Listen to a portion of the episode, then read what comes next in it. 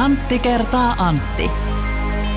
Kaksinkertainen katsaus pop-musiikkiin.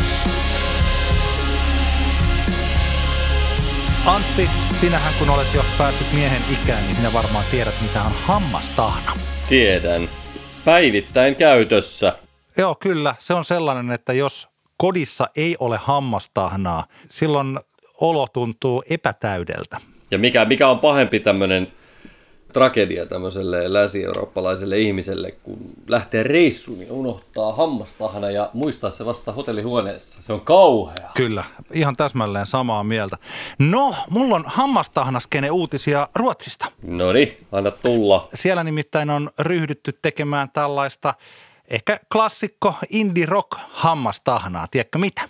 Mm, en tiedä. Mä tiedän. Pepsokenttiä. Ai, ai, ai, ai. Siitä saitte kaikki, jotka luulitte, että tulee hyvä vitsi. Kyllä, kyllä. Tota, aika, aika tota, jopa tuommoinen niinku klassinen, aika semmoinen, niin, tietyllä tapaa semmoinen ilmeinen, mutta silti vähän niin kuin sivusta tuli. Että olen jopa hieman yllättänyt, että en ole yllättynyt, että en ole kuullut tätä aikaisemmin. Mutta tota, en minäkään. se oli Omasta hyvä. mielestäni oma keksimä. Joo. Joo. Tosi hyvä vitsi, hei Antti. Kiitos. Kiitoksia Kiitos. näistä upl- uploadeista ja hekotuksista. Itsenhän vuoksihan näistä tehdään, että tota, niin kuin taidetta, sitä tehdään Totta sen kai. taiteen vuoksi ja oman luomisvimman vuoksi. Ja jos muutkin pitävät siitä, niin se on bonusta. Mm. Samoilla ajatuksilla. En tiedä, tehdäänkö me tätä podcastia ihan samalla ajatuksella, mutta nyt sovitaan nyt hetken aikaa, että tehdään. Tämä on siis Antti kertaa Antti, kaksinkertainen katsaus pop-musiikkiin. Podcast. Minä olen Antti Granlund. Hei vaan Antti, ja minä olen Antti Hietala, ja tämä on 123. Äh, jakso. Pääsiäinen 2021 tässä käsillä. Ja meillä on tänään yksi iso aihe, oikeastaan vain ja, ja tota, jätetään muille kerroille muut höpinät. Toki pientä kaikenlaista sälää tulee mieleen muun muassa, kuten esimerkiksi se, että meillä on vielä käynnissä meidän Skaba. Ollaan podcastilla mukana Iisan keikalla Tampere G-Live Labissa 17.4. Minä siellä soitan vähän rumpua ja, ja Antti, sinä haastattelet Iisaa, se tulee siellä sitten striiminä, eli sinnehän ei yleisöä oteta sinne keikalle varsinaisesti muuten, mutta voi ostaa liput sinne striimikeikalle, mutta voi myös voittaa liput vastaamalla, kirjoittamalla meille haluamallaan viestintävälineellä, sosiaalisen median työkalulla tai sähköpostilla, että mikä on lempikappaleesi Iisan tuotannosta. Me arvotaan maanantaina 12.4.2 onnekasta, jotka sitten saavat tämän ilmaisen striimilinkin sinne, mutta toki suosittelemme myös ostamaan striimiliput. Mm, meidän tuore jakso, joka itse asiassa nyt kun me puhutaan tätä, tai tässä, tässä kun me keskustellaan, niin tässä ajan laskussa se on ilmestynyt eilen, eli tässä ihan, ihan vasta tuossa, vasta ikään. Siinä meillä oli levyraati, jossa me arvioimme viittä tuoretta kotimaista kappaletta. Keko Salatan, koska mä pelkään Handshakingin, Permanent Teeth, sitten oli Mallaa, Sarpa Rantaa ja tämä tota, kevään kohubiisi Steppasin paatii. Fedjo Kamari eli Handshakein hienosti vastasi tähän meidän pohdintaan, koska me tosiaan asemoimme tämän hänen albuminsa suurin piirtein tyyliseksi musiikiksi, mitä esimerkiksi Shine 2009 yhtye teki kymmenisen vuotta sitten ja mainittiin vaikkapa Hot Chipit ja Cut Copyt ja mietittiin tosiaan, että onko tämä retroilua vai niin kuin minkälaista musiikkia tämä on ehkä niin kuin Fedialle itselleen. Ja tota, Fedi vastasi, sitaatti. Haluan vastata heti, kun kerrankin saa tällaiseen kattavaan juttuun vastata.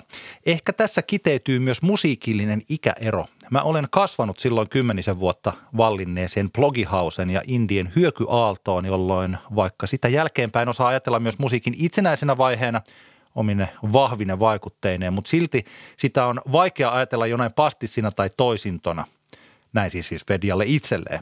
Ne hotchipit, katkopit, YMS on jossain siellä DNAssa asioita, joita en erikseen ole yrittänyt tai halunnut nostaa, mutta en myöskään piilottaa. Kiitos myös hyvistä pisteistä ja hyvää pääsiäistä. Sydän. Tässä oli hyvä pointti, koska jotenkin mä ajattelin, että ehkä Fedialle tosiaan tuon tyylinen indien musiikki, joka ehkä meille edustaa yhtä aikakautta musiikissa aika selkeästikin, että se alkoi tollo ja päättyi tohon, niin hän voi kokea, kokea sen vähän samalla kuin joku kitara, rock tai indie tai sellainen ollut meillä 90-luvun tai 2000-luvun alussa, että silloin mä oon ajateltu, että se on sellaista musiikkia, että musiikki nyt vain on niin tällaista ja se on tullut Kyllä. meille. Meille Kyllä ei kuule toiselle, vaikka kaiken maailman krunget ja tällaiset altsu-jutut ja karakerokit ja semmoiset, niin ne on tietyllä tavalla kierrätystä. Ai jaa, että taas sieltä tulee tämä tällainen autotallissa äänitetty rämistelyrokki. Ja meille se on ollut sellaista niin mm. niin aina olemassa ollut. Tämän, tota. Se oli hyvä, kiva vastaus Fedialta.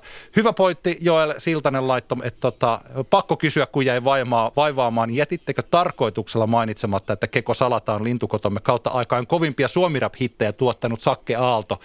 Ja hyvä pointti siinä mielessä, että me muut aika selkeästi sillä pointattiin, että mitäs kaikkea he ovatkaan tehneet.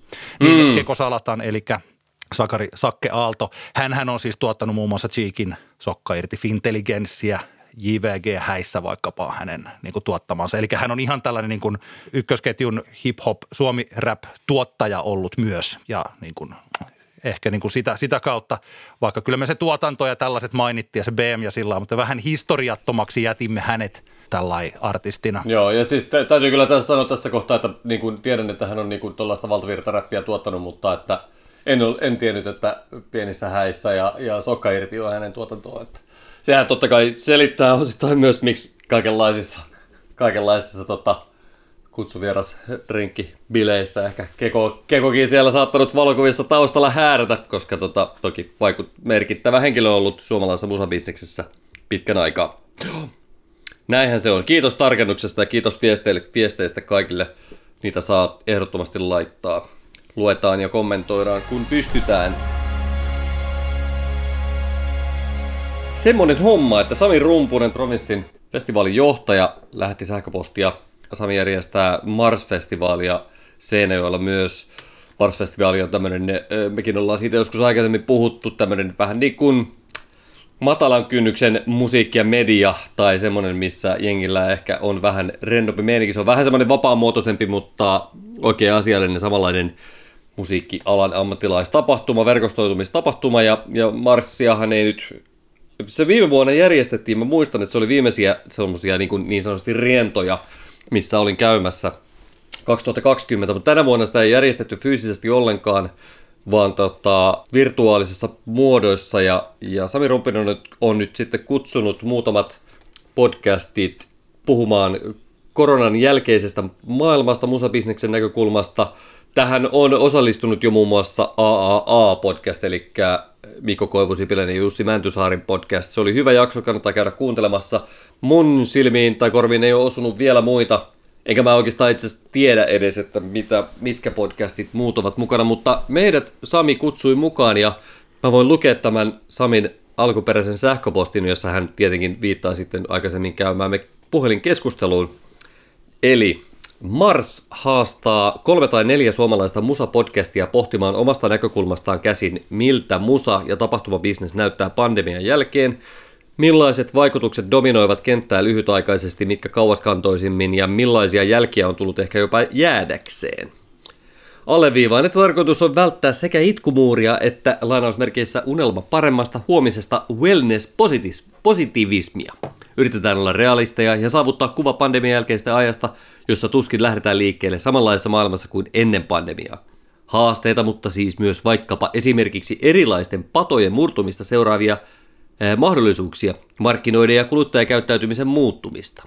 Meillä on nyt vähän niin kuin tämmöiset omat lähestymistapamme minulla ja sinulla Antti, molemmat vähän eri kulmasta katsoo tätä ja tehdään niin, että sä voit ensin kertoa sun ajatukset tähän tehtävään antoon liittyen ja minä voin sen jälkeen kertoa omani. Meneekö näin? Näin mennään ja tietysti kommentoimme toistemme ajatuksia. Eli minä liidaan tämän alun ja sinä liidaat lopun tästä keskustelusta.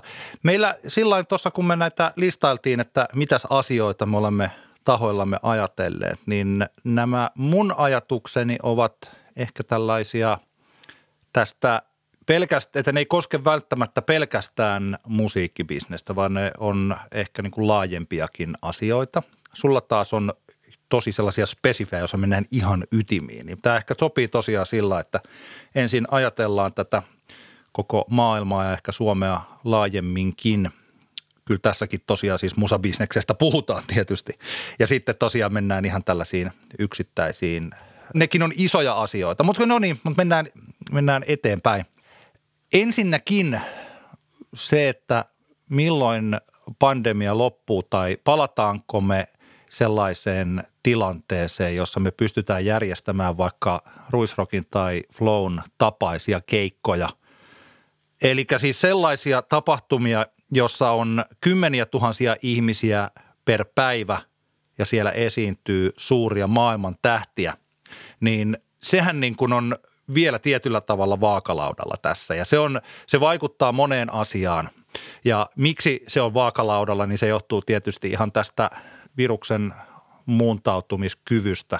Se, mitä tapahtuu Tansaniassa tai Brasiliassa – ja niin se todennäköisesti, missä siis annetaan viruksen muuntautua ja riehua ihan vapaana, niin se johtaa siihen, että meillä on edessä todennäköisesti vuosien rokotuskierteet ja sellaiset. Eli tämä on, niin kuin, ne, tämä on ne, mä en tiedä, onko tämä uhkakuva vai realiteetti tällä hetkellä, mutta se vaikuttaa siihen, että meidän pitää niin kuin miettiä, tietää se, että sellainen epävarmuus on olemassa. Toisaalta sitten, jos me katsotaan ihan tällä niin kuin lyhyemmällä aikavälillä, niin tässähän nyt alkaa olla jo sellaisia toiveita. Miljoona ihmistä Suomessa on rokotettu. Nyt kun me puhutaan huhtikuun alussa 2021 ja toiveissa olisi niin kuin Hesarissa taisi olla nyt tässä pääsiäisessä jossakin numerossa, niin Marko Junkkari kirjoitti, että pitäisi ruveta jo vähän niin kuin katseleen, että voiko juhannusjuhlia viettää sillä, että siellä on hirveä määrä ihmisiä. Tanska, jonka tilanne on viruksen suhteen aika lähelle ollut samantyylinen, ei samanlainen, mutta siis samantyylinen, niin Tanskaa on ruvettu jo avaamaan ja siis tällä lailla. Eli tässä voi ajatella, että ehkä toiveissa, realistinen toive on se, että tänä kesänä jo me pääsemme yhteen versioon uudesta normaalista. Mä voisin ajatella tällä lailla. Ja toisaalta sitten taas se, että se, mikä on se sellainen niin kuin lopullinen tilanne maailmassa, niin sitä on huomattavasti paljon vaikeampi katsoa. No, mä ihan tarkoituksella yritin etsiä sellaisia teoksia, jossa on jotenkin fiksusti ennustetaan tai analysoidaan tätä maailman tilaa, että mitä tapahtuu. Ja kaikista maailman ihmisistä sattui vahingossa osumaan Twitterissä Alexander Stubin linkkaamana kirja, joka on julkaistu viime vuonna. Sen on kirjoittanut Farid Zakaria ja sen nimi on Ten Lessons for a Post-Pandemic World. Onko se jenkki, jenkkiläinen tai kirjoittaja? Joo, siis Farid Zakaria on Intian amerikkalainen journalisti. Hän on siis CNNllä töissä ja hän on korkean profiilin journalisti. Ja tota, tämä kirja on helposti sulava. Mä äh, tota, Audiblesta mä äänikirjana. En ole ihan loppuun saakka ehtinyt vielä kuuntelemaan, mutta tota, on kuunnellut sitä, että se on, voin antaa sille suosituksen, varsinkin kun siinä kuvaillaan myös hyvin mielenkiintoisesti ja erittäin vakuuttavasti sitä, miten tämä amerikkalainen versio kapitalismista on johtanut siihen, että Amerikan pitää nopeasti tehdä jotain, jos he haluavat niin kuin säilyä mitenkään tällainen – maailman tietyllä tavalla tällä niin kuin johtavana maana, että siinä hyvin selkeästi esitetään se, että minkälaiset maat ovat tässä koronakriisissä onnistuneet ja mitkä eivät. Ja siis niin, eikä mennä siihen kirjaan niin kuin sen pidemmälle, mutta siinä on tällainen mielenkiintoinen, se ei ollut tämän kirjailijan oma ajatus, siinä viitattiin tällaiseen kolmijakoon, joka liittyy niin kuin ehkä tällainen maailmantalouteen. Mutta mä koen, että se voi liittyä myös niin kuin tällaiseen bisnekseen, mitä vaikka nyt musiikkibisnes on. Ja se ajatus on se, että maailman talous voi olla kahta näistä seuraavista kolmesta yhtä aikaa. Se voi olla nopeaa, avointa ja kontrolloitua. Näistä pitää valita kaksi. Eli se tarkoittaa sitä, että jos se on nopeaa ja kontrolloitua, niin silloin se ei voi olla avointa. Silloin sen talouden pitää olla suljettua. Kiina oli tästä yksi esimerkki. Jos se on avointa – ja kontrolloitua, niin silloin se on luonnollisesti hidasta. Mm-hmm. Se on ollut aika hyvä sellainen tapa, vaikka tämän ehkä voisi ajatella, että Pohjoismaissa ollaan oltu kontrollissa, mutta kauppa on ollut avointa. Mutta samalla siinä on ollut niin tiettyä hitautta. Mutta sitten jos on tämä nykyinen versio, ehkä oikeastaan vaikka tämä vuosituhat on ollut taloudessa nopeaa ja avointa, ja tämä on ollut yhtä kontrolloimattoman hyökyaallon aikaa. Oikeastaan, että sieltä niin kuin 9-11 saakka, jossa murtui ensin tällainen niin kuin turvallisuuden tunne ja 2008 sitten kun pankit romahti ja sitten tuli kaikki tota, aallot tänne Eurooppaan ja Kreikka romahti ja EU joutui kriisiin. Ja siis sillä eli että tota, täällä ollaan painettu niin mittarit punaisena – että tota, kaikki on ollut niin nopeaa ja niin avointa, että tilanne on ollut täysin kontrolloimaton. Ja tämä pandemia liittyy tietyllä tavalla siihen. Okei, tässä tämä maa, niin kuin lyhyt katsaus tähän maailmanpolitiikkaan tällä tavalla. Ja se tilanne on niin kuin se, että jos me halutaan ihmiskuntana tai vaikka juuri tällä tätä markkinatalousjärjestelmää jotenkin pitää hallussa, niin se ei voi olla näin nopeata ja näin avointa. Mutta kun nyt se on tällä hetkellä kiinni ja se aukeaa, niin me oletetaan, että se aukeaa niin onko kellään pokeria kontrolloida sitä? Elikä ei ole mun mielestä mitenkään huono arvaus, jos seuraavat vuodet ovat erittäin nopean, erittäin avoimen ja erittäin kontrolloimattoman kaupanteon aikaa. Ja se, että mitä siitä seuraa, niin siitä voi seurata tosi monia erilaisia asioita. No nyt päästään niin kuin ehkä tällaiseen tota, niin kuin suomalaiseen musiikkibisnekseen. Esimerkiksi tapahtumabisnes mun mielestä on hyvin selkeä, koska sehän on nyt kuitenkin se, joka on siis niin musiikki kuin sitten teatteri tai missä tahansa esittävän taiteen puolella, niin se on se, mikä on isketty kiinni. Siihen liittyy myös ravintolatoiminta. Ravintolat on pystynyt toimimaan vähän paremmin, mutta ei hyvin kuitenkaan hekään. Niin tota, mä voin antaa sulle nyt puhe, puheenvuoron tähän väliin. Mitä sä odotat tapahtumabisnekseltä? Minkälaisia aikoja on tapahtumajärjestäjillä, jos ot, isketään tällainen ajatusleikki, että me ollaan, että hallitus jotenkin saa tästä tämän exit-suunnitelman kasaan huhti-toukokuun aikana ja kesäkuun aikana kaikki varmistuu niin, että heinäkuun alusta kesätapahtumat on taas avoinna suurin piirtein sillä tavalla, mitä ne oli, tai ainakin jollain tällaisilla pöytä, paikka per festarikävijä tavalla. Niin mitä tapahtuu tapahtumissa? No, no, ens, no ensinnäkin mun mielestä, siis tämä menee vähän silleen menee sivuun, mutta siis mun mielestä tämä, mä ymmärrän, miksi ihmiset kaipaa tämmöisiä niin exit-suunnitelmia niin alalle. Varsinkin sen takia, että semmoista tuo niin kuin uskoa ja toivoa siihen niin, kuin, niin sanotusti parempaan huomiseen. Vaikka Jan Vapaavuoren kanssa en ole kauhean monesta asiasta samaa mieltä, mutta siitä mä oon samaa mieltä, että kun mä kuuntelin sen jonkun hänen, niin kuin, kun hän Helsingin pormestariasemassa niin kuin puhuu tästä pandemiatilanteesta, se, että, että tavallaan ne suunnitelmat niin kuin, auttaa ihmisiä myös sitoutumaan niin kuin, näihin yhteisiin sääntöihin, joilla me koitetaan sitten tätä koronatilannetta pahentaa. Mutta siis, mutta kyllähän kaikenlaisia exit-suunnitelmia voidaan tehdä, mutta mä en ihan niin kuin, henkilökohtaisesti mä en ihan ymmärrä sitä, että miksi me koitetaan kinuta poliitikoilta jotain niin selkeitä exit-suunnitelmia, tilanteessa, joka on täysin kontrolloimaton. siis niin kuin mä mie- ja just niin kuin viittasin äsken Brasilian ja Tansanian niin kuin, ja Etelä-Afrikan niin kuin versioihin tästä viruksesta ja niin poispäin. Että tämmöiset niin kuin leviää, niin, niin musta, se on, niin kuin, musta, se on, musta se on vähän nurikurista.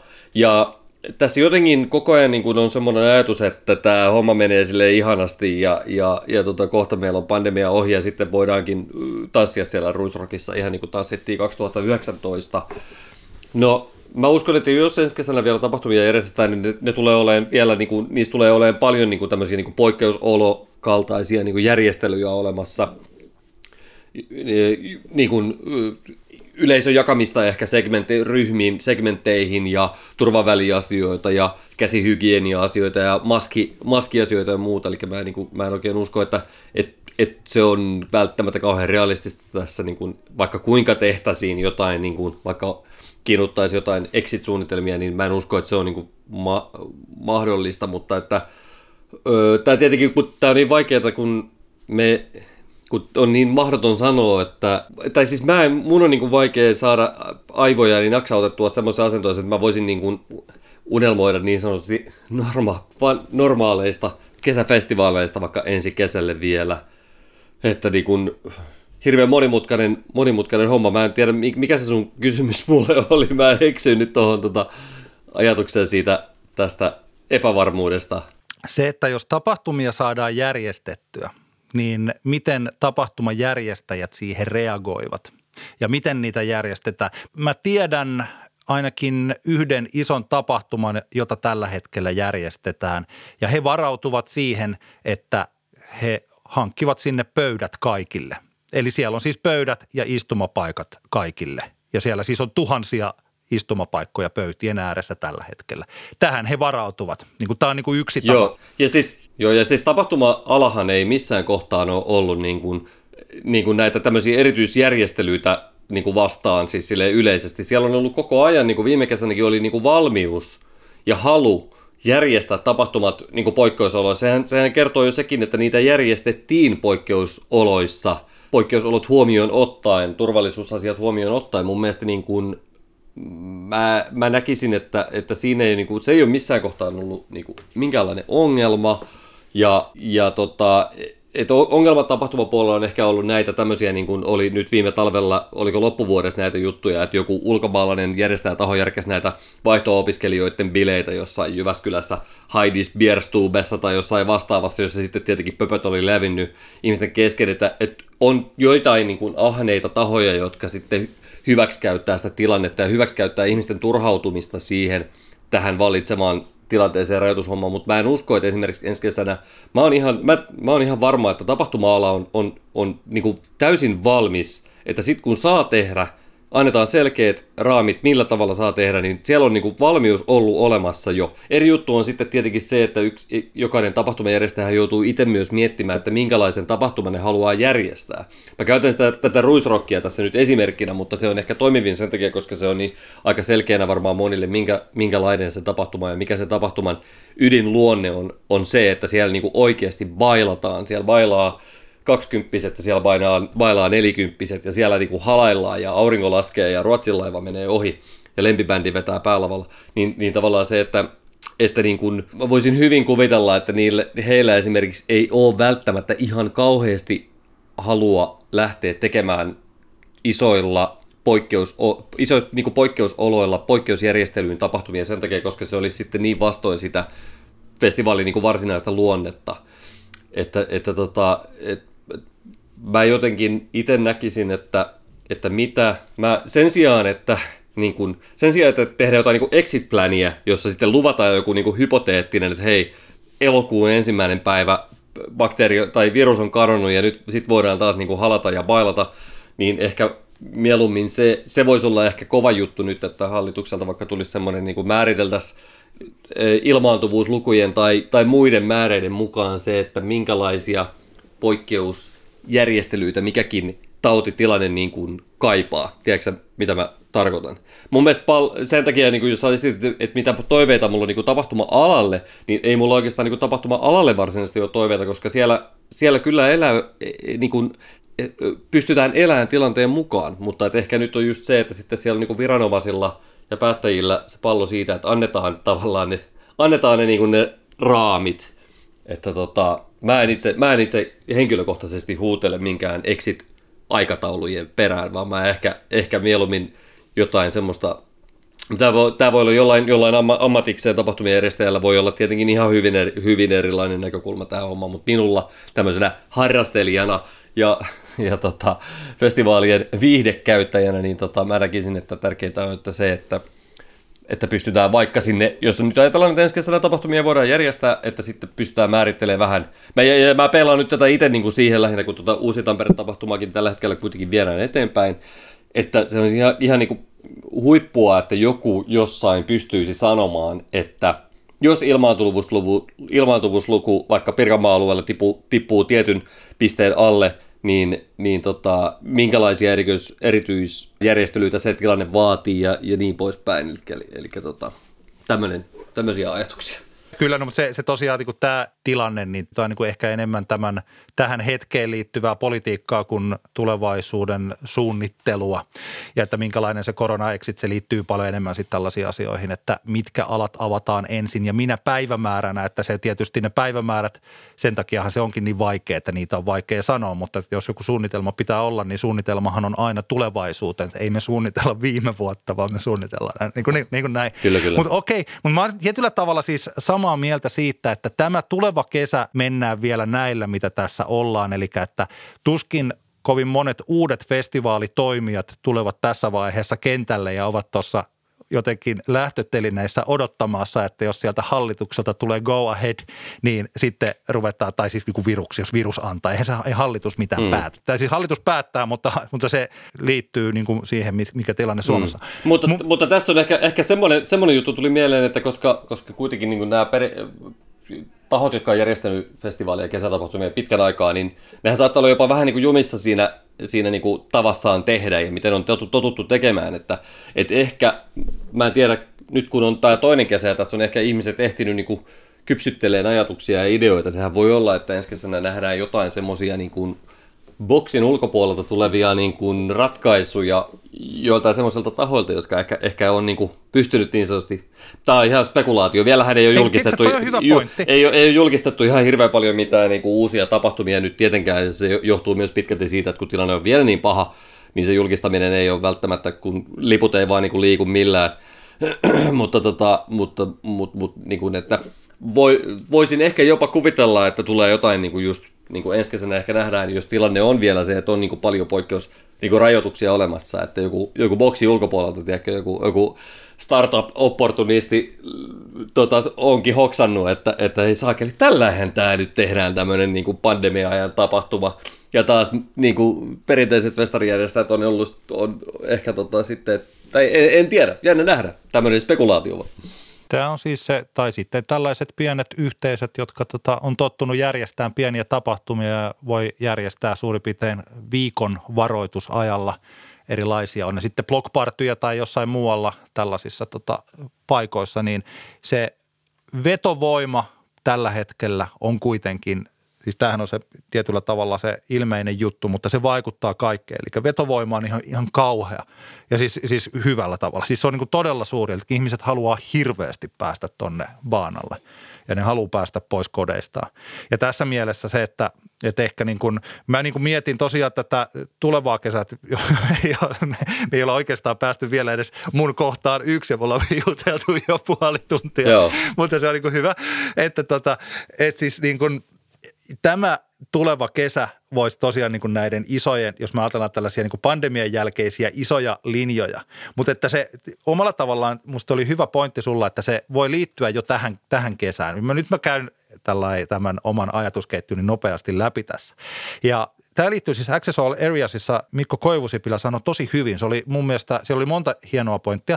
Yksi näistä oli se, että kun kesäfestareilla, niin siellähän ei ole kaikki Suomen ykkösartistit tietyllä tavalla ei ole käytettävissä. Vaikka tällainen ehkä täällä indipuolella vitsi on se, että kaikilla, siellähän on ne aina samat artistit, mutta ei siellä nyt ole aina samat artistit. Kyllä siellä on sitä kiertoa ja jotkut on keikkataulua ja jotkut tekee mitä ikinä näin. Mutta nyt vaikka vuoden päästä kesällä, niin tilanne saattaa olla se, että kaikki haluaa keikoille, kaikki haluaa päästä sinne festareille. Ja tästä syystä, kun niitä hyllypaikkoja, festarislotteja on rajallinen määrä, niin se johtaa siihen, että kaikki ei voi olla headlinereita. Ja se johtaa myös sit siihen, että pitää päät- katsoa, että kuka on se headliner, joka saa sen suurimman palkan ja kuka menee sitten millekin muulle slotille. Niin tämähän johtaa siis siihen, että se artisti, joka aikaisemmin saattoi olla lauantailla viimeinen, onkin nyt sitten niin kuin perjantaina alkuillasta. Ja se, joka oli lauantaina ekana artistina, niin sitä ei sitten buukata ollenkaan, koska ne menee täyteen ne paikat. Ja tämä niin kuin, Tähän, tässähän saattaa olla juuri tällaisilla isoilla keikkajärjestäjillä, niin voi olla vipuvartta neuvotteluissa myös. Siis tietyllä tavalla ehkä tota, liittyykö se sitten palkkoihin tai liittyykö mihin tahansa muuhun, mutta jos se festivaalien – veto, jos niin se jatkuu sellaisena vaikka ensi kesänä, että suomalaiset haluaa, pää, siis kesällä 2022, että suomalaiset haluaa käydä festareilla tosi paljon. Mehän ei ole ihan varm, varmasti tiedetä, että onko se näin. Haluuko ne lähteä sitten ulkomaille, että ne jättää tämän maan kokonaan ja mihinkä ne rahansa laittaa. Mutta että jos ne on tällainen, niin periaatteessa voisi ajatella artisteille, että sellaisia uudet festivaalit uudet tapahtumat voisivat toimia varaventtiileinä. Eli että ne artistit – se artisti, joka ei pääsekään sitten tällaiselle niin kuin Suomi-pop-festareille tai johonkin, mikä joku kuustokkiin tai iskemäfestari tai tällaisilla kuin näissä, missä niitä kotimaisia artisteja on, niin se voi olla sitten jossain uudella festivaalilla sitten mahdollisesti silloin sillä slotti tai sitten keikka pääesiintyjän paikka tai sitten niin kuin tällainen. Eli tällainen mahdollisuus tässä voisi olla, että tosiaan niin kuin niille uusille keikkajärjestäjille tulee mahdollisuuksia. Miten sä näet tämän? Onks, miten jos sun pitäisi veikata, että voisiko tällainen olla mahdollista? Että onko se kysyntä, onko kenttä niin kuuma, että Suomeen voi perustaa vielä lisää kesätapahtumia?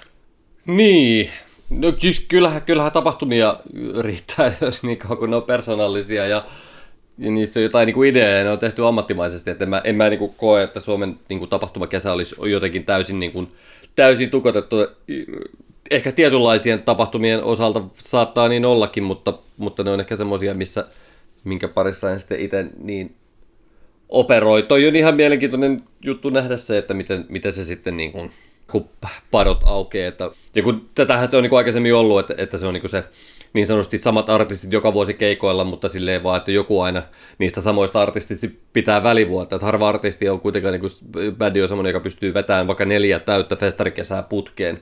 Joitain semmoisiakin on, mutta välillä ne sitten tietenkin muusikokki ja biisintekijät haluaa pitää loma, kesä, kesälomaakin, mutta tota noin niin, en tiedä, tuossa tietenkin mm, tässä on ehkä, kyllähän siinä voi olla sitten niin tapahtumajärjestäjille ihan, ihan semmoinen etu siitä, että kun mitä enemmän on niin kuin artistia tyrkyllä ja kuitenkin slottien määrä pysyy todennäköisesti samana, niin, niin tota, siinä on vi, just vipuvarta siihen sopimiseen. Ja toisaalta tietenkin sitten taas semmoiset artistit, jotka, jotka, tota, jotka tota, ehkä se voi vähän kärjistää sitä tilannetta, joka on aikaisemmin ollut. Eli sitten taas se, että se huippusuosittu, se kaikista varmin vetona olla, niin sillä on sitten ehkä, ehkä vielä enemmän valtaa sitten siinä niin kuin liksaneuvottelussa. Festareiden osalta vähän vaikeampi sanoa, mutta tietenkin klubikeikkojen osaltahan se on niin kuin tosi kiinnostavaa nähdä, kun hommat aukeaa sille kunnolla, että, että miten se siellä, siellä se on ehkä vähän kriittisempi juttu, ja mä uskon, että se tulee näkyyn isommin siinä, että siellä tavallaan ihan kaikille keikoille ei välttämättä sitten niin paljon samalla tavalla riitä, riitä yleisöä, kuin ehkä aikaisemmin olisi tottunut sen takia, koska niitä tota, että ison kaliberin keikkoja on paljon ollut. Tuleeko se johtamaan siihen, että syntyy enemmän pienempiä keikkapaikkoja, niin kuin sä sanoit tuossa, että isommat artistit saattaa valua pienempiin tapahtumiin soittamaan ehkä, mutta voiko sitten tavallaan klubipuolella, voiko käydä niin, että, että kun niitä keikka, keikka tota, niin päiviä ei riitä sitten tavallaan kaikille, niin, niin sitten pienemmille keikkapaikoille voi löytyä yllättäen isompiakin artisteja, jos ajatellaan mikä vaikka Turku esimerkki kaupunkina, se on vähän huvittavaakin, että siellä on niin kuin aika isonkin profiili artistit käynyt veivaamassa Dynamossa, joka on kuitenkin periaatteessa niin kuin 180 ihmisen baari. Eh, ja tämä kuvio tietenkin johtuu siitä, että siellä on suhteellisen vähän semmoisia niin isomman kaliberin keikkapaikkoja. Se ehkä, tämä oli vain niin kuin esimerkkinä siitä, että mitä, mitä tapahtuu silloin, kun se valuu niin sanotusti alaspäin, se, se tota, se tilanne. Voi tosi vaikea, vaikea ennustaa. En tiedä, tässä, tässä pitäisi haastatella ehkä jotain, mitä joku niin kuin just Timo Isomäet tai, tai vastaavan kaltaiset tyypit sitten sanoo kokonaisuudesta, koska, koska niillä on tietenkin sitten, kun en itse ole elämässäni joutunut miettimään, että otetaanko tähän slottiin Abreu vai, niin. vai tota, Jenni Vartiainen, niin niin, niin, niin en, en osaa tarkemmin sanoa. Kyllä. Yksi asia, mitä minä profetoin, on se, että joku näistä festivaaleista levittäytyykin kahdelle viikonlopulle. Ja se esimerkiksi niin kuin on näillä isoilla toimijoilla hyvinkin mahdollista. Ja tämä kaikki tietysti, senhän näkee sitten siinä vaiheessa – että pysy, kun kaikki on kiinni siinä, että onko tosiaan se niin kuin tapahtumien vetovoima niin suuri. Tällä hetkellä mehän tiedetään, että suomalaisilla, tämä on tällainen hassu takaperoinen tilanne. Suomalaisilla on enemmän rahaa taskussa kuin mitä niillä on ikinä ollut. Suomen, niin kuin itsenäisen Suomen historiassa. Suomalaisilla on tällä hetkellä enemmän rahaa käytettävänä. Mä en muista, kuinka monta miljardia se oli, mitä tällä hetkellä oli, mutta mä nyt heitä hatusta ja sitten pyydän anteeksi, jos tämä meni väärin. Mutta jos vuosi sitten oli miljardi takataskussa, niin nyt on viisi miljardia. Kyllä. Se oli jotenkin tiis tällä. Sitten se on niin kuin käsittämätön määrä. Suomalaiset on siinä, mä en tiedä onko tämä niin kansanpiirre vai onko se kaikkialla ollut sama, mutta että joka, just jos joku tapahtuma-alalla oleva kuuntelee tätä, niin se miettii sillä tavalla, että, että ei jumalauta. Mutta siis se on niin kuin näin, että osa on romahtanut täysin ja osa ei ole autettu mitenkään ja toiset on pystynyt sitten, on säästänyt ne kaikki, mikä ne yleensä tuuppaa niihin kahteen kolmeen kaukomaan matkaansa – niin nyt niitä ei olekaan sitten käytetty yhtään mihinkään. Suomalaisilla on rahaa käytettävinä todella paljon. Tapahtumabisnekseen, ehkä niin kuin musabisnekseenhän juuri se sellainen niin kuin hyvä asia olisi tämmöinen viruksen tuoma protektionismi. Eli siis se, että mitä nyt, mikä on yksi maailman politiikan, vaikka Amerikan, mitä Trump teki paljon, mikä täällä on tietyllä tavalla tämän kapitalismin vastainen. Eli että suljetaan rajoja, ettei ulkoja ruvetaan tarjoamaan niin kuin omalle porukalle. Mutta siis, että tällainen tilannehan olisi tapahtumabisnekselle hyvästä, ainakin lyhyellä aikavälillä, että matkustus olisi vielä, jos ei nyt se, eihän se niin kuin kiellettyä ollut, mutta että ei oli, olisi niin kuin suositus, että älkää matkustako. Ja että Suom, mutta että Suomen rajat, Suomen sisällä kaikki on hyvin ja tapahtumia pystytään järjestämään, niin silloinhan paikallinen yrittäjyys ja nämä Suomen sisäiset tapahtumat ja koko tämä puoli – ne rahat, mitä ihmisillä tällä hetkellä on, niitä käytettäisiin sinne. Ja tämä on niin kuin tietyllä tavalla, jos me jossain niin kuin mietittiin, että jos me toivottaisiin, mä en tiedä voiko sellaista toivoa, kuin hölmö toivo, toive, että kumpa niin kuin ulkomailla jatkuisi tämä niin kuin epävarma tilanne. Me tietysti kaikki toivotaan, että me saadaan rokotteet, saadaan rokotettua myös niin kuin Afrikan maat ja kaikki ja tällainen, että me päästäisiin jotenkin sellaiseen helpottavampaan tilanteeseen. Mutta tämä vaikuttaisi, mutta jos näin kävisi – ja tätä mä niin myös tietyllä tavalla toivoisin ehkä nyt tulevana kesänä vaikkapa, niin sitä potentiaalista, niin kuin potentiaalista, asi, potentiaalista asiakasta, sitä on todella paljon. Kysymys on nyt lähinnä siitä, että onko niillä ihmisillä aikaa – haluavatko he käyttää sitten, jos ennen vanhaan on käyty vaikka kahdella festarilla tai yhdellä festarilla, no jotkut ei käy missään, mutta että ne, jotka käy, haluuko ne äkkiä käydä viidellä festarilla ja sitten siihen vielä pari-kolme tapa, niin kuin pienempää tapahtumaa päällä? Tota, joo, toi on ihan totta, että tietyn tyyppisiä tapahtumia, niin sanotusti tuommoinen tilanne, missä rajat on kiinni, niin se hyödyttää, mutta kyllä mä, kyllä mä sanoisin, että, että jos ajatellaan Flowta ja Sidewaysia, niin niiden kohdalla on pikkusen toisenlainen tilanne. Ihan jo senkin takia, että mä uskon, että Flowlle vaikkapa Suomen ulkopuolelta tulevat asiakkaat on, on ihan tärkeä osa lipunmyyntiä se on varmaan niitä harvoja tapahtumia, joilla semmoinen tilanne on. Sidewaysilla ehkä varmaan jonkun verran myös, mutta että Flowlla se tietenkin korostuu. Ja sitten tietenkin se, että tapahtuman profiilit on niin, niin riippuvaisia siitä, niistä ulkomaallisista esiintyjistä. Että... Okei, hei, mun, mun, pitää tähän kohtaan, vedetään toi mun toive takaisin näiden osa. Siis ton mä ymmärrän, että siis totta kai toihan olisi niinku kuolinisku niin kuin näille, tai taas kuolinisku, mutta siis ainakin, niin kuin, että ne ei pystyisi järjestämään niitä sillä tavalla, että Flow tai Ruisrock – et, ei, ne ei vaan niin kuin oikein mene täyteen kotimaisin artisteja. Se, se me tiedetään. Niin kuin näin. Joo, että hei, näille toimijoille tämä minun toiveeni olisi huono toive. Kyllä, kyllä. niin Tässä jo. muuten haluaisin muistuttaa, että mä taisin, en, en, en nyt olla tsekkaa, että missä jaksossa ehkä kaksi vuotta sitten ennustin, että Ruisrockista tulee tota, kahden viikon lopun tapahtuma. En tiedä, muistako? En, muista, tietenkään muista. Silloin, en tietenkään, se varmaan jo liittyy johonkin Coachella-keskusteluun mutta tota, en, en tietenkään silloin ajatellut, että se olisi joku pandemia, joka tähän saattaisi niin kuin olla osatekijänä, mutta, että, mutta joo, tämä on ihan totta kyllä, että, että se voisi olla aika logista, että, että Ruissi, vaikka ajatellaan nyt, että 2022 olisi sitten se semmoinen vanha kunnon festarikesä, että ne vaikka tekisi kahden viikon lopun tapahtuman sen, koska tota, se on kuitenkin ymmärtääkseni viime vuodet se on ollut jo aika hyvissä ajoin loppuun myyty, niin tämä oli se mulla se kela, että mikä, mikä tota, mik, miksi se on niin kuin miksi se olisi juuri se tapahtuma, mutta tota, ans Se muuten, mikä liittyy sitten tosiaan näihin mahdollisiin uusiin tapahtumiin tai tapahtumajärjestäjiin. Tämä on niin kuin, kuten sanottua, niin kuin, tämä on koko, ehkä tämä koko jakso, ettei me tarvitse joka ainoassa ennustuksessa sanoa, että nähtäväksi jää ja siis tällä, koska tämä koko jaksohan on tietyllä tavalla tällaista ajatusleikkiä ja tulevaisuuden ennustamista. Ja sitten katsotaan, että menikö mikä meni oikein ja mm. mikä ei mennyt sinne päinkään. Että me siis ennustellaan asioita ja katsotaan sitten niin parhaan kykymme mukaan. Mutta sehän on, jos mä niin mietin tästä, että kun jos tota, rajoitukset poistuu, niin silloin tosiaan aletaan olla sellaisessa tilanteessa, että se on hirvittävän vaikea kenenkään lähteä kieltämään jotakuta tekemästä työtä.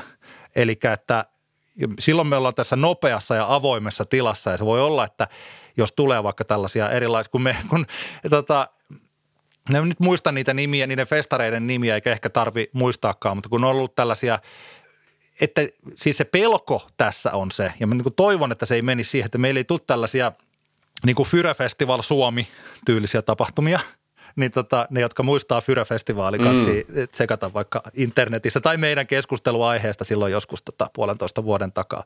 Tai kun Suomessakin on ollut niitä sellaisia tilanteita, mä en muista mikä se joku talvi heavy-festari oli, tai yksi tota, lasten, lasten Joo, festivaali, jossa piti olla jotain hevisaurusta ja siis tällaista, mikä ei siis hevisaurusbändi liittynyt mitenkään siihen sotkuihin, mutta että se oli sillä että se meni niin kuin ihan penkin alle, koska siellä ei ollut, lippuja oli myyty jo aika hyvä määrä ja sitten jossain vaiheessa keikkajärjestäjä vaan katoaa ja mitään ei tule. Niin tämä on tietyllä tavalla se sellainen eh, niin kuin uhka ja samalla sellainen toive, että jos nähdään, että sitä vetovoimaa tapahtumaalaan on, niin sinne tulee sitten sellaista porukkaa, joka ei ole yhtä ammattitaitoista kuin mitä ennen pandemia-aikaa Suomessa oli tapahtumajärjestäjät keskimäärin.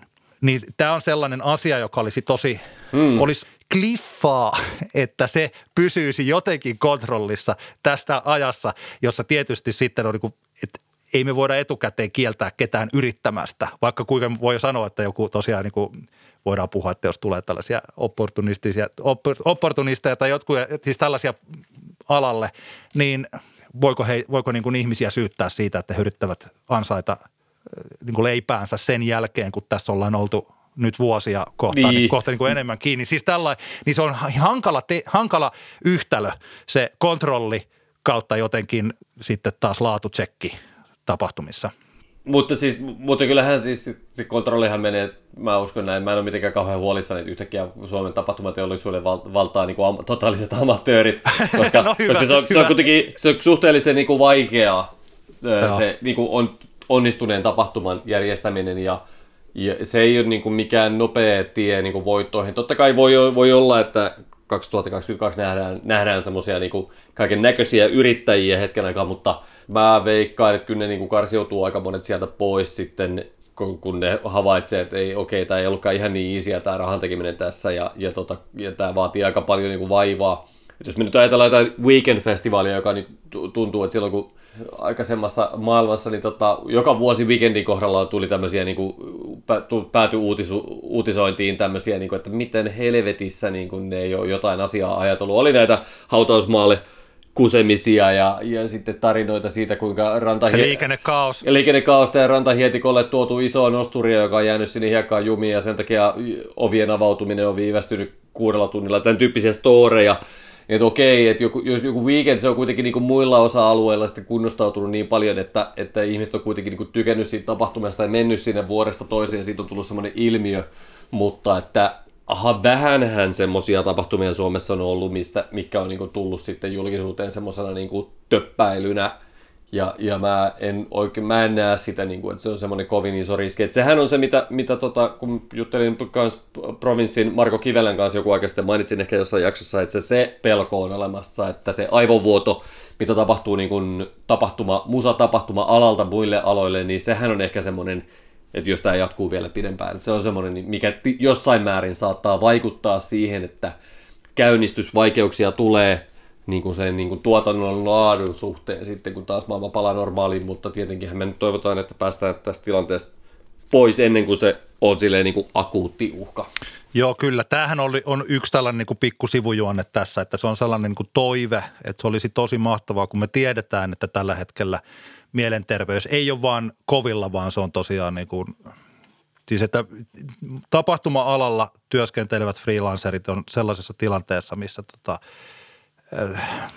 siis todella, todella niin kuin harmillisen hirveä tilanne niin taloudellisesti ja sitä kautta sitten henkisesti. Ja se, että minkälaisia vaurioita siinä on sitten tietyille ihmisille. Mä niin pahaa pelkään, että ja taas jos käännetään sen kuin toiveeksi.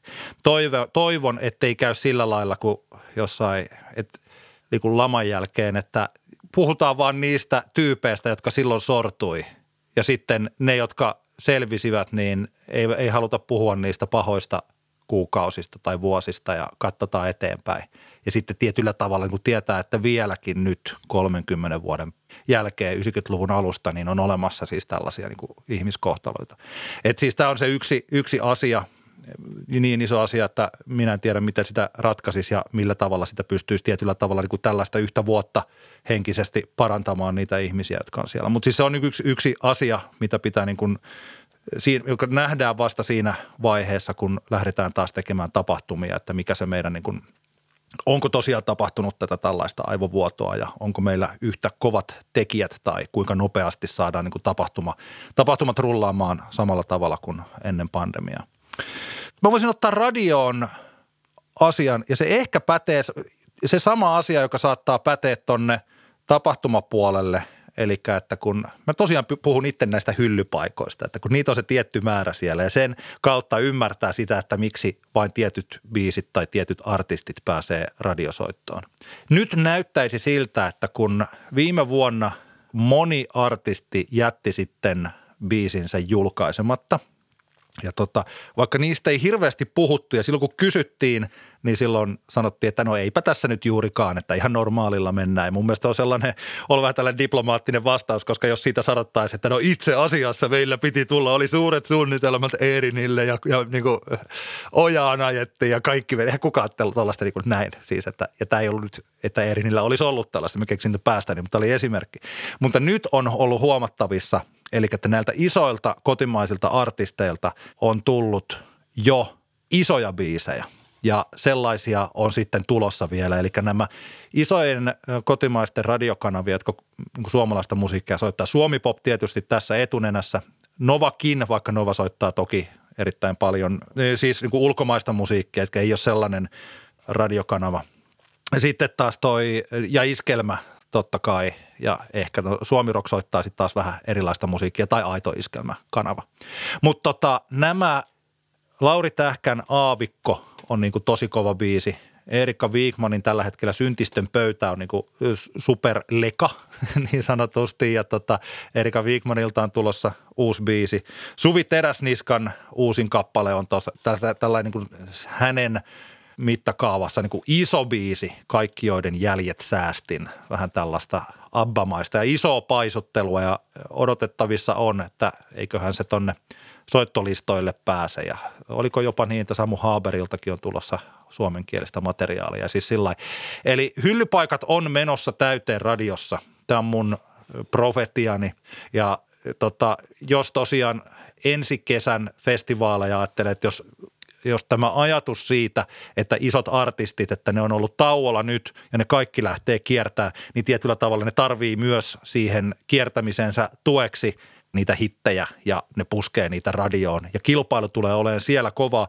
Eli että jossakin vaiheessa tässä on itse asiassa aika kivalla tavalla on puhuttu ehkä jopa vähän tällainen solidaarisesti näistä vain elämää artisteista ja siis tällaisista, että jos pääset siihen jengiin, joka soi radiossa ja on vain elämässä, niin sit oot myös festareilla ja all good – ja sitten vähän katsotaan vaan, että no missä slotissa ja millä tuotantokaudella ja milloin niin kuin biisejä pistetään ulos. Mutta että nyt saattaa olla sellainen tilanne, että nämä artistit niin kuin NS – joutuvat kilpailemaan toisi, toisiaan vastaan. Ja kun mä sanon sen NS, niin tarkoitan, että ei, se ole niin kuin, ei ne artistit lähde sillä että täällä olisi niin Suvi Teräsiska vastaan Stig ja sitten niin jotenkin oikeasti pitäisi jotain vihaa tuolla, vaan että se on ihan aidosti sillä että ne saattaa tajuta, että niin kuin, tuleeko Jenni Vartiainen kohta jo sitten takaisin Suomeen ja tekee uuden biisin. Sieltä varmaan pitäisi tulla. BM saattaa tehdä tuossa noin jo siis uutta musiikkia sitten tällainen.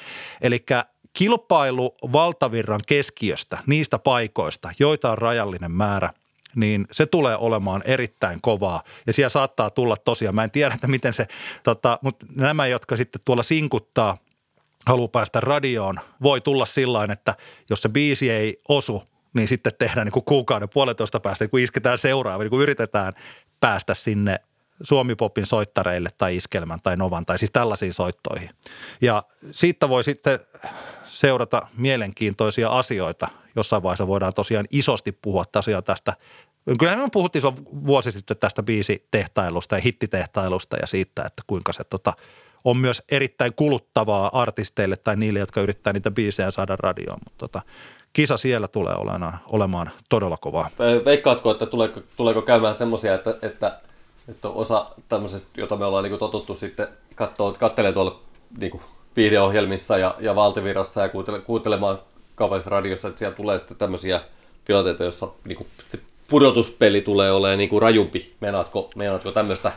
Että siis, tutut, no jo... tutut, tutut, isot nimet saattaa yhtäkkiä ollakin, että, niin, että, että, se, että nyt sitä kaistaa ei mulle löytynyt tyyppisesti. Siis kyllä, varmaankin. Tietysti yksi asia, jos me mietitään tätä, ja varsinkin nyt olisi hyvä, että tästä vaikka Mäntysaari Koivusipilä kaksikko tietää huomattavasti enemmän niin kuin näistä heidän oman mediansa hyllypaikoista, Mikko, kun esimerkiksi näitä tätä tosi, tai niin kuin musiikkiohjelmien kästi, kästäystä hoitelee ja siis tällaisia, niin kuin jos ne, ne isot artistit – jotka ehti olla siellä vain elämässä ja tosi paljon, että jos heidän aikansa siinä kyseisessä ohjelmassa on ohitse – niin sitten tota, niin siinä mielessä se voi olla ihan okkin niin kuin tilanne näille muille artisteille, että nythän se vain elämää kausi, jossa oli nämä Jannika B. ja Stig ja Ressu ja Reino Nurdi, niin sehän meni erittäin hyvin läpi. Ja se oli taas ihan tuore, koska ne artistit on kuitenkin, mikä mua taas, mä toivottavasti on joskus sanonut, jos on sanonut niin kuin mua, niin kuin oli tulossa oikein niin kuin V-sana.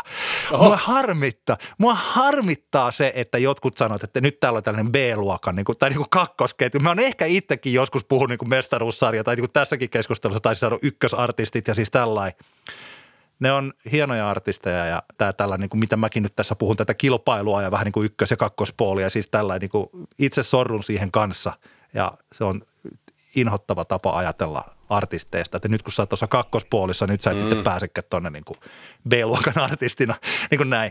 Okei, mutta se pointti on nyt, pointti pysyy ja se on se, että se kilpailu näistä paikoista on kovempaa kuin se on, mitä se on ikinä ollut. Kyllä, kyllä. Tota, mä, nyt tässä ollaan puhuttu taas niin kuin hyvällä tavalla paljon, mennään sun pointteihin. Joo, eli tota, mä, mä lähestyin tätä kysymystä vähän semmoisella ajatuksella, että mitä mä niin tai että kun tässä nyt on iso muutos tapahtuma, tapahtunut kaikkeen, tilapäinen muutos, mutta sitten monestihan muutos on semmoinen mahdollisuus siihen, että voidaan tarkastella toimintatapoja ja voidaan ehkä niiden kautta luoda sitä parempaa huomista niin sanotusti. Ja samahan tämä mahdollisuus on nyt tässä sitten niin kuin musabisniksessä ja, ja musiikkitapahtumien tapahtumien puolella. Varsinkin ottaen huomioon, että kun tässä nyt välttämättä ihan kauhean nopeasti se niin kuin nopea muutos takaisin siihen niin kuin entiseen maailmantilanteeseen, se ei ole ehkä odotettavissa, vaan joudutaan ehkä pitkä jonkun aikaa niin kuin roikkumaan semmoisessa löysä hirsi tai mikä se sitten ikinä onkaan, mutta, mutta poikkeustilanteessa kuitenkin, niin mulla tuli semmoinen, aloin miettimään tätä siltä kannalta, että että mitkä on ne niin kuin, työkalut, joilla saadaan pyörä pidettyä pyörimässä seuraa, vaikkapa seuraavalla kerralla, kun tulee, tulee tota, pandemia tai joku muu, joka estää sitten ihmisten kokoontumiset ja miten rakennetaan pohja sille, että esiintymiset turvataan ja sitten toisaalta musiikin tekijöiden esittäjien tulot turvataan, vaikka ihmiset ei voi sitten kokoontua keikoille, festivaaleille ja tapahtumille, tapahtumiin tai klubeille. Ja, ja tota, Mm, mun mielestä mä, niin kuin, muutama semmoinen kohta, mitkä on mun mielestä niin kuin, ihan ehdottoman tärkeitä, tärkeitä tähän kokonaisuuteen, jotka siis mun mielestä niin kuin yle, yleisestikin olisi niin kuin, tosi hyviä juttuja, ei pelkästään tässä niin kuin, koronakontekstissa, mutta että edesauttaisi sitä, että, että tota, tragedioilta vältyttäisiin seuraavassa tilanteessa tai sitten jostain venytä homma. Ja mulla on niinku ihan ehdoton ensimmäinen juttu, mitä mä oon aikaisemminkin puhunut, mä saatan kuulostaa vähän joltain tota, keskustapoliitikolta, kun mä tästä asiasta puhun, mutta mun mielestä live-business pitäisi saada irrotettua niin kuin alkoholimyynnistä niin kuin mahdollisimman pitkälti. Se pitäisi olla, ne, ne, niiden ei pitäisi olla samalla tavalla pakkoavioliitossa, kuinka ne, kuin ne on nyt ollut viimeiset, en tiedä. Mä en tiedä, kun, milloin keskikalja tuli ruokakauppaan.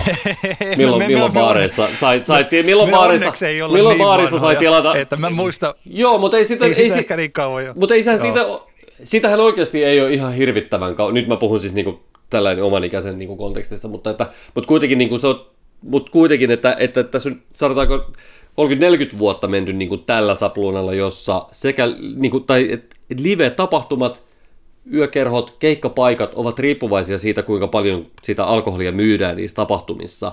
Ja koko homma niin kuin ra- joudutaan rakentamaan pitkälti sen pohjalle, että, että siellä myydään mahdollisimman paljon alkoholia.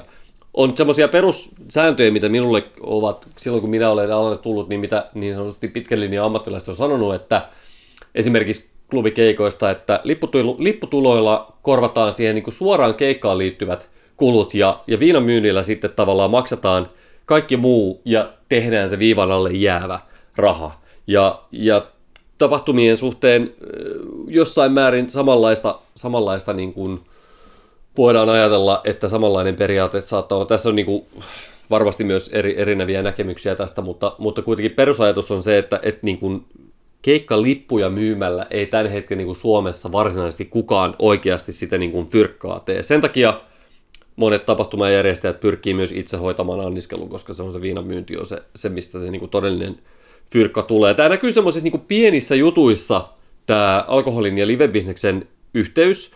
Se näkyy muun muassa, e, yksi esimerkkitapaus, muistuu mieleen yksi, yksi tota Iisan keikka Turussa, joka oli ihan paria lippua vaille loppuun myyty, yli 400 lippua mennyt. Seuraavalla viikolla, kun käytiin tapahtuman järjestäjän kanssa omaa läpi, niin se oli että joo, oli kauhean kiva, kun oli porkkaa, mutta mutta perkele, kun ei ne juonut viinaa ne ihmiset ollenkaan siellä. Ja se oli tuntuu olevan tässä tapahtumajärjestäjä tosi pettynyt siitä, että kun tavallaan, se oli vähän niin kuin, tuli semmoinen, että se oli hänen mielestään vähän niin kuin turhaa. Se oli yhtä tyhjän kanssa, että siellä oli sitä porukkaa. Ja, ja tämmöinenhän niin kuin, se ei ole niin kuin hyvä asetelma, tämän tyyppinen tilanne, jossa... jossa mä, mä joo, tota, Tämähän on siis yksi syy, miksi perinteisesti myös niin kuin Popeda on ollut niin hirvittävän haluttu Joo, kyllä. artisti, koska joo, joo, Popeda ja, yleisö, ja oli Joo, kyllä, kyllä. Koska joo. se yleisö juo niin paljon, niin sen takia saattaa olla hyvin tällainen, kyllä, että kyllä.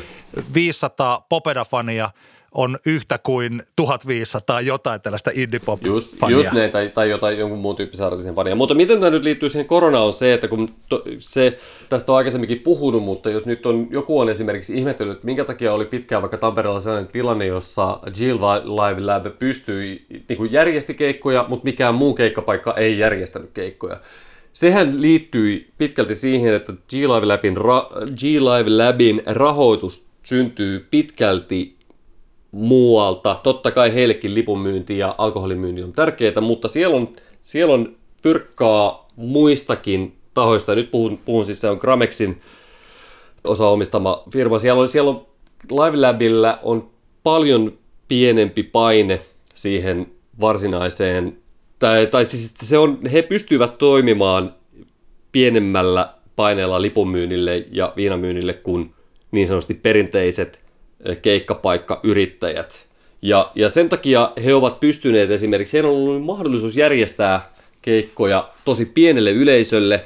Bändit on päässyt sinne soittamaan ja ovat saaneet liksansa siitä, ja se toki pieni, pieni yleisö on päässyt näkemään se keikka, mutta tässä on, niinku, tämä on niinku havainnollistava esimerkki siitä, että mitä jos keikkapaikkojen rahoitus, festivaalien rahoitus syntyisi jostain muusta kuin alkoholin myymisestä, tai se, niinku se todellinen niinku fyrkka, millä sitten maksellaan kaikenlaisia palkkoja ja palkkioita ynnä muita. Niin tämä on niinku se, niinku, että, että mitä jos maailma olisikin semmoinen, että, että tota, artistit pystyisi käymään keikoilla vaikka, vaikka tota sitten, sit, että et se syyn ei tarvis olla se, että kun ei ihmiset tule paikalle ja juosta viinaa. Ja mä tiedän sen, että, että esimerkiksi nyt niin kuin tässä pandemian aikana monet keikkapaikat on siitäkin syystä joutunut pitämään ovia kiinni, koska se ei ole se toiminta ollut kannattavaa, vaikka ne olisi halunnut järjestää pienelle pienemmälle yleisölle, rajoitetulle yleisölle keikkoja, mutta ne ei ole voinut, koska se kulurakenne on semmoinen, että se on laskettu sen mukaan, että paljonko sitä vaikka alkoholia myydään. Tästä mä oon puhunut aikaisemminkin, me tarvitaan Suomeen systeemi mun mielestä, jossa keikkapaikat ja ehkä jopa festivaalitkin, heillä olisi mahdollisuus saada jostain, jo, mä en tiedä oikein mikä se sitten se taho, mä tiedän, että kaikki rahat on vähissä, mutta että kuitenkin tämä olisi semmoinen yksi työkalu, millä me saataisiin muusikoilla leip pysymään pöydässä – ja niitä tapahtumiakin, kun keikkapaikkoja ja tapahtuman järjestäjiä tuottaisiin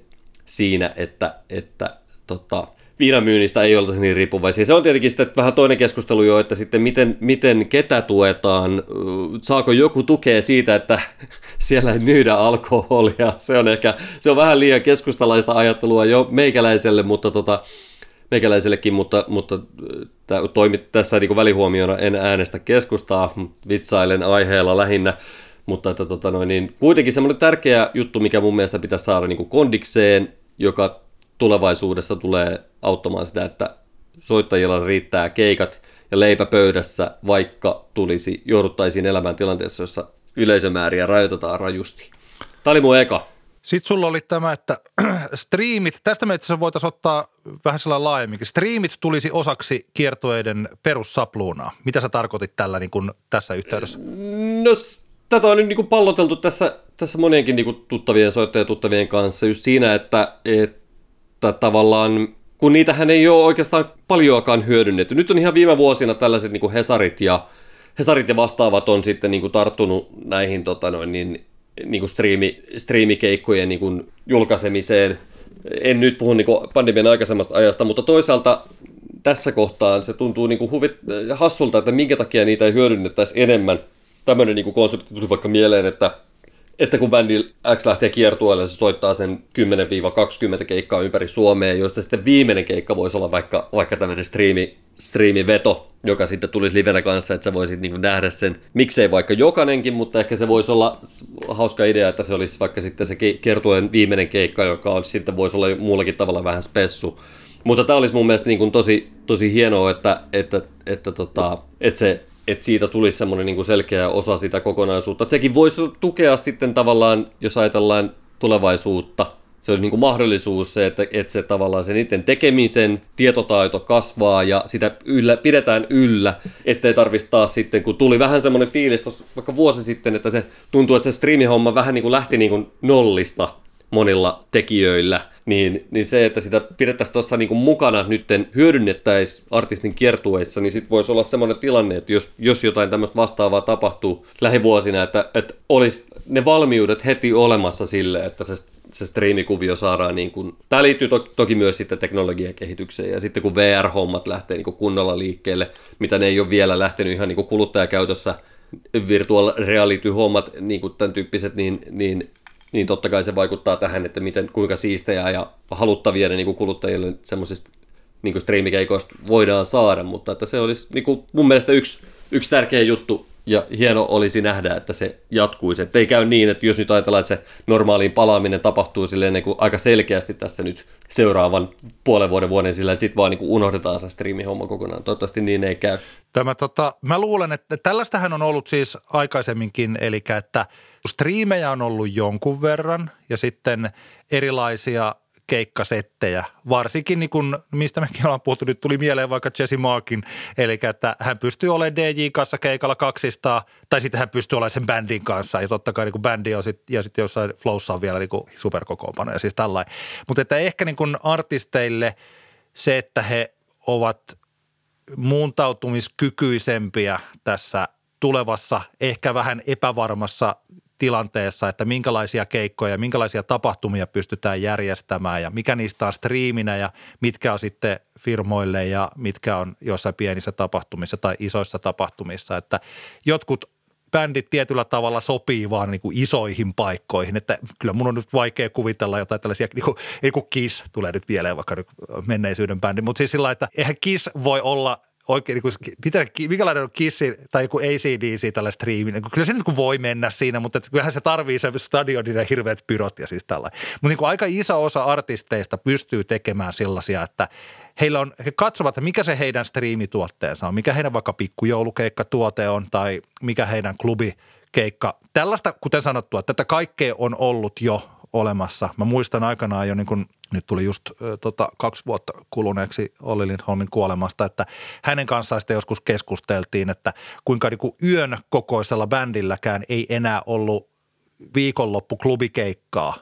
Eli tästä sitten he tekivät sitten sillä että sitten oli Olli ja kaksi muusikkoa ja ne teki sitten niin kuin Olli Lindholm akkarikeikkaa käytännössä. Tämähän, kuten sanottu, tätähän on tehty maailman sivu, mutta että nyt tämä aika – antaa sellaisen syyn oikeastaan kaikelle, jokaiselle artistille miettiä, että mitkä ne erilaiset tavat esiintyä on ja miten se sopii sitten tiettyihin paikkoihin. Ja tietyllä tavalla sehän vaatii paljon työtä ja osat, osa, musiikki, osa musiikista taipuu helpommin tällaiseen kuin osa – mutta että mun mielestä tämä on tietyllä tavalla jokaisen esiintyvän taiteilijan pohdinnan paikka nyt että mitkä ne erilaiset keikkamallit on ja miten ne sitten harjoitellaan sillä valmiiksi, että me tällä setillä mennään tonne ja tällä tonne. Se myös tot, tot, totta kai kuluttajan kannalta saattaa niin kuin saada aikaan tällaista vähän epäselvyyttä, että no minkälaiselle kisun keikalle mä nyt sitten menenkään, mm. jos se ei ole niin kuin tällainen näin. Mutta mennään eteenpäin. Toi on hyvä, hyvä sulla on näitä tota, työttömyysturva on seuraava kohta. Artistien työttömyysturva kunto. Joo, se on vaan, niin kuin, se on vaan tavallaan niin aika vaikea. Se on niin kuin tietenkin ensisijaisen tärkeä kokonaisuudessa siinä, että, että meillä tämä viimeistään tämä pandemiatilanne niin kuin herättäisi päättäjät siihen, että esiintyviä taiteilijoita tai artisteita, artisteilla olisi parempi, parempi työttömyysturva kuin mitä se tähän asti on ollut. Minkälainen se on, millä tavalla se määritellään, että kuka on siihen oikeutettu ja muu, siihen mulla ei ole vastauksia – Muusikoiden liitto ehkä tässä voisi olla jotenkin avainasemassa. Mä oon aika varma, että he tosi paljon tekevät töitäkin tämän eteen, mutta eikä välttämättä, eivätkä välttämättä niin kuin ihan yksin, yksin pysty saamaan muutosta aikaiseksi, aikaiseksi mutta tota, tämä on, on tosi tärkeä juttu. Mutta ei mennä siihen sen syvemmin sen takia, koska mulla ei oikein siihen mitään niin kuin, Joo, mutta se on, hyvä, Joo, se on hyvä toive, se on hyvä toive. Ja sulla oli yksi kohta vielä tässä, eli artistien suoraa tukemiseen lisää työkaluja faneilla. Niin, lähinnä ehkä se, että öö, sitähän on jonkun verran tässä huomannut, että, että on tapahtunutkin ja varmaan tämä paljon puhuttu NFT, joka monilla varmaan ehkä silmiin osunut ainakin HS Visiossa on kovasti pöhisty aiheesta ja muusta, NFTssä on kyse tämmöisestä niin kuin blockchain-teknologian avulla, kun todennetaan jotain digitaalisia sisältöjä aidoksi ja sitten jotkut ihmiset, joilla on ihan hulluna ylimääräistä rahaa, niin ne ostaa niitä, että ne voi sanoa, että mulla on muuten, mä muuten omistan tämän alkuperäisen. Nyt, oli, nyt on ollut mielenkiintoista seurata, joku tuttava on tuossa Instagramiin päivittänyt muun muassa Tää ihan vitun, eikö se ole ihan vitun jepa tää, tota, Joo. tää Ka- te- slogani. Se ko, mikä sen nimi on toi? SMC Hurrats räppärin slogani, niin siihen liittyvät, oliko niin, että alkuperäiset jotkut tiedostot, jossa tämä lausunto on. No anyway, se on vain yksi esimerkki siitä tavallaan, mä näkisin, että se NFTiden niin kuin hyvä puoli on se, että siinä on niin kuin yksi tapa, tapa artistille niin kuin tehdä, tehdä rahaa, mitä ikinä ne sisällöt, onko ne sitten Grimesin jotain animaatio, tanssia, hahmoja vai, vai sitten tämmöisiä niin kuin, ihan vitun jepa niin kuin, ö, lausahduksen niin kuin alkuperäisiä tallenteita.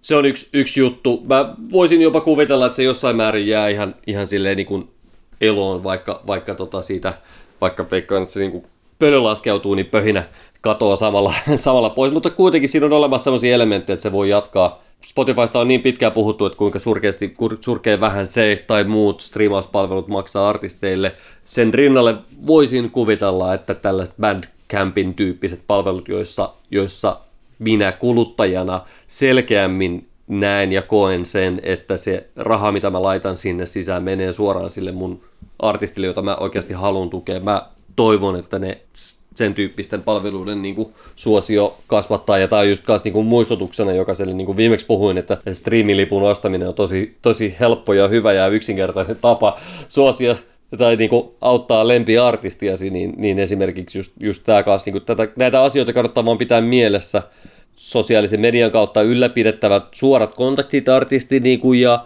fanien välille. Tulee mieleen Iisalle, se oli, se oli kiva se Iisan, Iisan tota, albumin jul, julkkari valvojais Zoomi juttu. Tämän tyyppisiä ei se ollut mikään ensimmäinen laatu on maailmassa, mutta se oli kivasti toteutettu, eli siinä sitten ihmiset kokoontuivat Zoomiin kuuntelemaan, ennakkokuuntelemaan tätä albumia, yhteisöllisyyttä paljon siinä mukana. Vastaavaa tuommoista OnlyFans, joka taitaa olla tällä hetkellä ymmärtääkseni aika pitkälti pornografian tota noin, niin hyöty, pornoteollisuuden hyötykäytössä, mutta siinä, on niinku, siinä ja esimerkiksi Patreonissa niissä konsepteissa, joissa suoraan maksetaan tekijälle sisällöistä – niin voisin jopa kuvitella, että saattaisi niin kuin musan puolella enemmänkin lähteä. Mäkin silloin, kun OnlyFans tuli, niin mäkin jotenkin ajattelin, että se olisi niin kuin jotkut muutkin kuin pornotähdet käyttää sitä, mutta ymmärtääkseni. Hei, hei, mä voisin sanoa, että ei ole kaikki aina, okei, kyllä siellä on niin kuin tämä porno, mutta siis, että siellä on myös ihan – että ehkä onko semmoinen henkilö, joka siellä paljasta pintaa näyttää, niin ei se heti ole niin kuin pornotähti tai pornoteollisuudessa. Niin siis näin. Joo, joo, joo, niin. joo, joo, mä meinaan vaan, että se, on niin kuin, se menee enemmänkin, se on selkeästi, se palvelu on mennyt niin kuin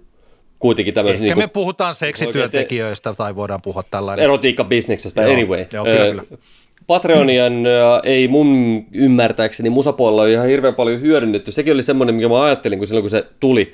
MIA silloin julkaisi oman niin kuin, tämmöisen Patreon sivunsa ehkä vuosi kaksi sitten, ja se oli jotenkin silleen, että hei vitsi, tämähän on ihan päivän selvää, että tämä tulee, tulee niin kuin mahtavasti menee, menee läpi, mutta eipä sekään ole vielä kauheasti iskenyt läpi, iskenyt läpi niin kuin musateollisuuspuolella, ja juuri siinä, miten artistit suoraan niin kuin kommunikoi faniensa kanssa. Tässä voi olla toki sitten tämmöisiä niin kuin, mm, sopimusteknisiä esteitäkin sitten paljon, se, että jos artistilla on julkaisusopimus tietyn firman kanssa se, että kuinka paljon se pystyy sitten suoraan jotain eksklusiivista materiaalia tuottamaan faneilleen, niin se on niin kuin eri juttu ja varmaan vähän monimutkaisempaa, mutta, mutta, tota, mutta kuitenkin tässä nyt mainitsin jo useamman mikä, tämmöisen niin kuin palvelun, minkä avulla, kun ni, ne niin kuin kehittyy artistit ottaa ne omakseen, niin siinä on aika paljon myös semmoista niin kuin, vipuvartta sitten siihen tilanteeseen, jos, jos vastaavia, vastaavia tapa, tilanteita tulee, että, että niitä keikkoja ei pääse tekemään, niistä ei saa sitten niin kuin normaalia liksaansa, mikä on, minkä on ehkä budjetoinut itselleen, niin että, että on, on nämä työkalut, joissa pidetään suora yhteys faniin, niin että ne on niin kuin, niihin on valmius niitä käyttää, niin se on mun mielestä semmoinen iso juttu. Helpommin sanottu kuin tehty, I know, mutta kuitenkin, jos nyt ajatellaan semmoista tilannetta, että tässä pitäisi nyt jotenkin valmistautua niin kuin tulevaan maailmaan, jossa kaikenlaisia pandemioita tai muita katastrofeja voi tulla, jotka estää sitä ihmisten keikoille menemistä, niin, niin jotenkin tämä voisi olla silleen niin kuin aika hyvä juttu ottaa Kyllä. haltuun. Joo, kyllä tässä on siis niitä sellaisia, nyt kun mä täällä katoin juuri tämä eräkoirahan se oli. Tota, Eräkoira, siis niin oli. Ihan vitun jepa alkuperäinen video ja äänitiedosto, niin nyt näyttäisi olevan 0,65 WETH, eli yli 1300 dollaria, jota siitä on tarjottu. Et tuota, et siis tällaisia, mutta kun ajatellaan siis sillä, jos, jos hypätään tämän niin ylitse, että ymmärrämmekö me tätä onko tämä fuulaa vai ei, niin artisti, joka pystyy myymään tollasta, pystyy vaikka rakentamaan levykansitaiteestaan tällaisia, että tehdäänkin tästä niin tietyllä tavalla aika kymmenen – korkealaatuista vedosta ja ne taiteilija, kuka sen kannen on tehnyt, signeeraa ja sitten ne kehystetään ja ne myydään ja sanotaan, että tämä on sitten se setti ja niin laitetaan joku tietty hinta, mm. niin saattaisi hyvin olla, että kelpaisi. Siis niin kuin kaupaksi. Siis tehdään, siis tehdään tällaisia eksklusiivisia tuotteita.